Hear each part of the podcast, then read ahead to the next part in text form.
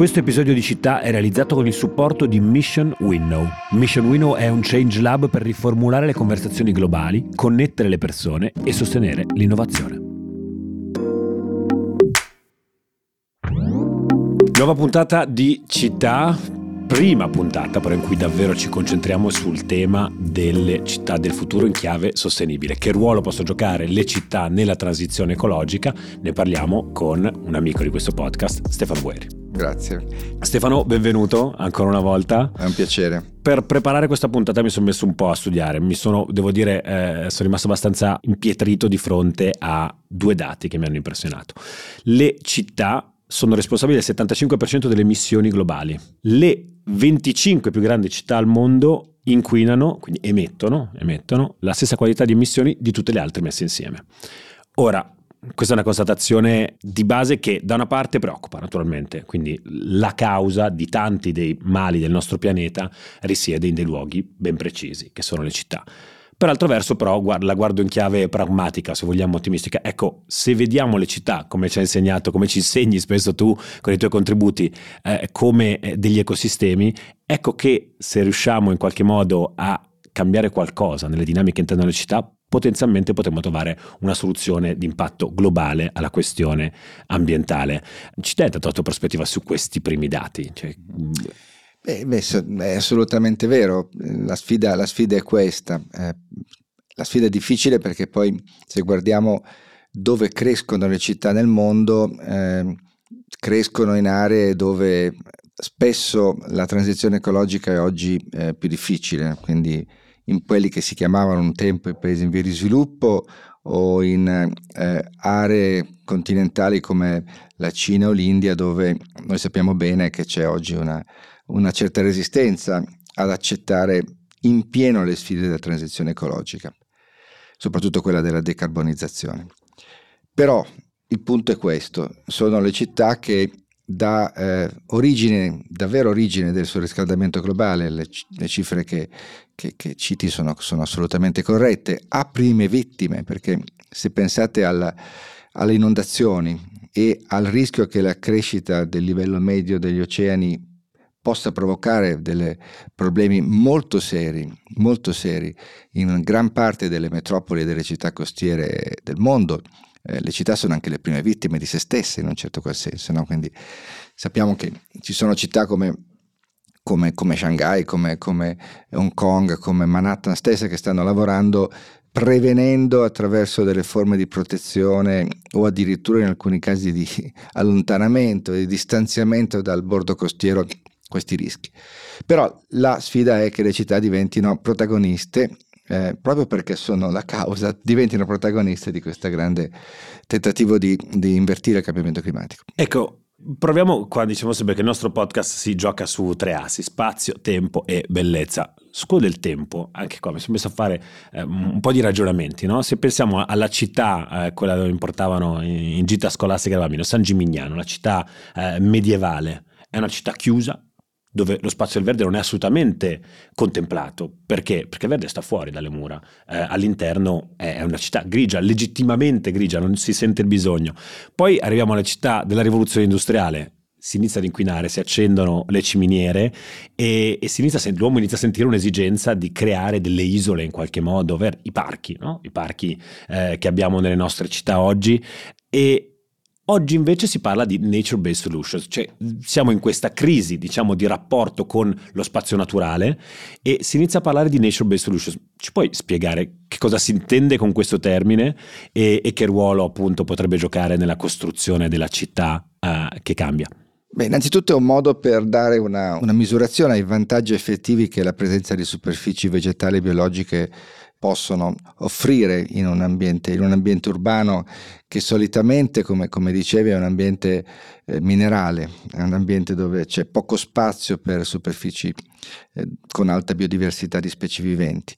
E, e, questa quantificazione viene fatta, faccio un esempio, calcolando per esempio il contributo in termini di aria pulita, il contributo in termini di acqua potabile, il contributo in termini, a volte quando si parla per esempio di servizi ecosistemici eh, legati a paesaggi o centri che stanno nelle aree esterne, nelle aree interne, scusami, eh, dal punto di vista del cibo, della qualità del cibo, ma poi anche contributi molto più eh, quantificabili che sono quanto CO2 possono alcune piante assorbire, quanto ossigeno eh, può essere emesso, quanto microparticolato può essere assorbito dalle foglie in alcuni contesti, in alcuni contesti urbani, quanto è il calore che la canopy, cioè la copertura delle fronde di un albero, può aiutare a ridurre in un determinato contesto, in determinate condizioni climatiche.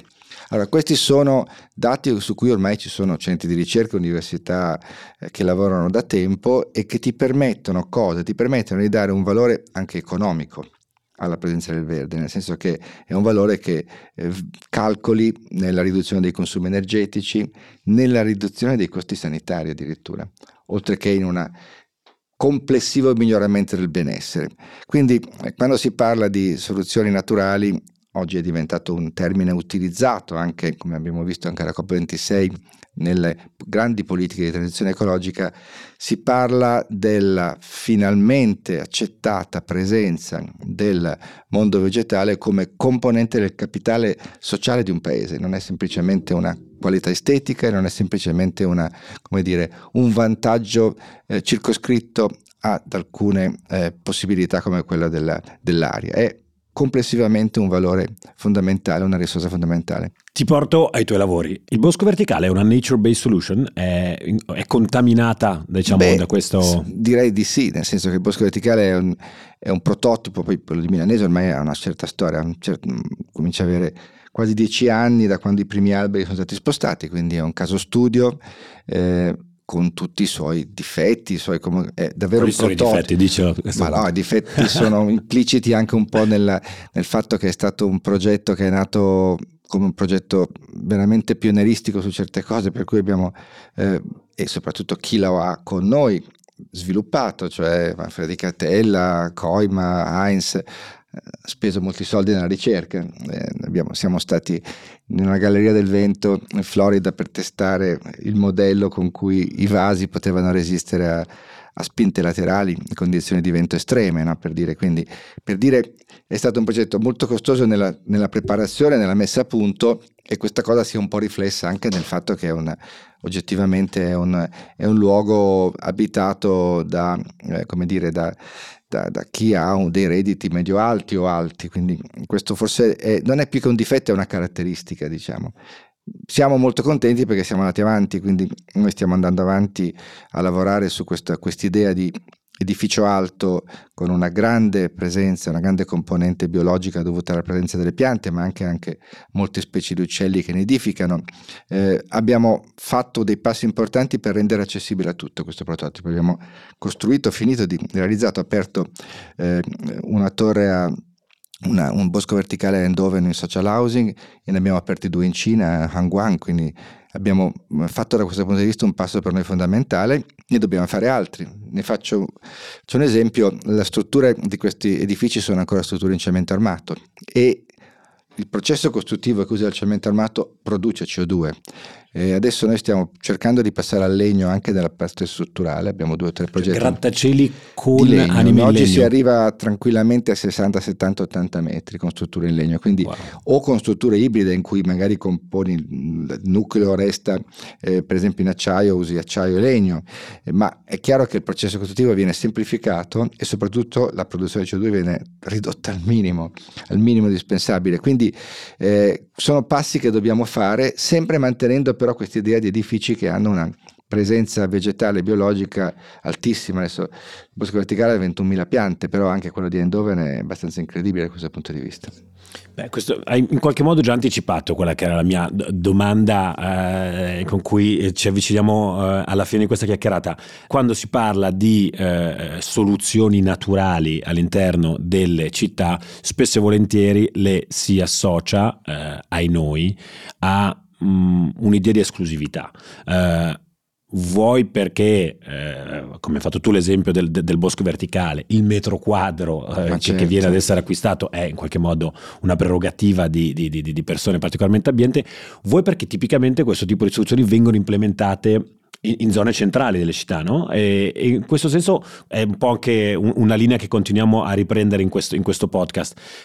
Questo avanzamento si sta facendo uno sforzo per renderlo non solo una prerogativa di chi ma, ha possibilità. Ma va assolutamente fatto. Adesso è evidente che il bosco verticale è, una, è un intervento puntuale ehm, che quindi ha dei vantaggi, soprattutto anche come diciamo, modellistica, nel senso che è un riferimento. Io mi auguro che le architetture del futuro prendano da questo, da questo, da questo esempio ciò che potrà essere utile per migliorare la qualità delle città. Eh, ma non basta, il bosco verticale è un piccolo elemento.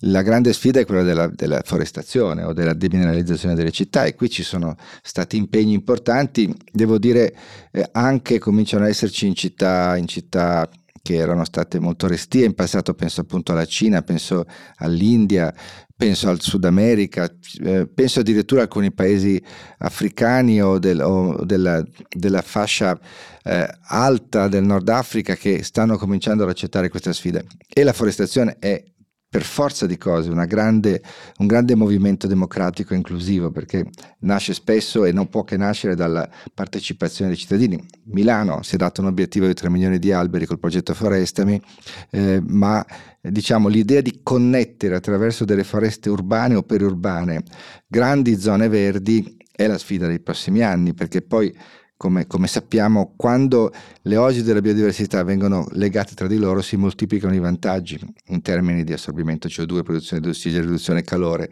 aumento della biodiversità, eccetera, eccetera, eccetera, eccetera. Quindi è una sfida che, come dici tu, eh, deve per forza essere aperta, coinvolgente, democratica. Grazie mille Stefano Boeri per eh, la seconda puntata di questo podcast eh, con noi. Vi do appuntamento alla prossima puntata di Città. Grazie mille a voi.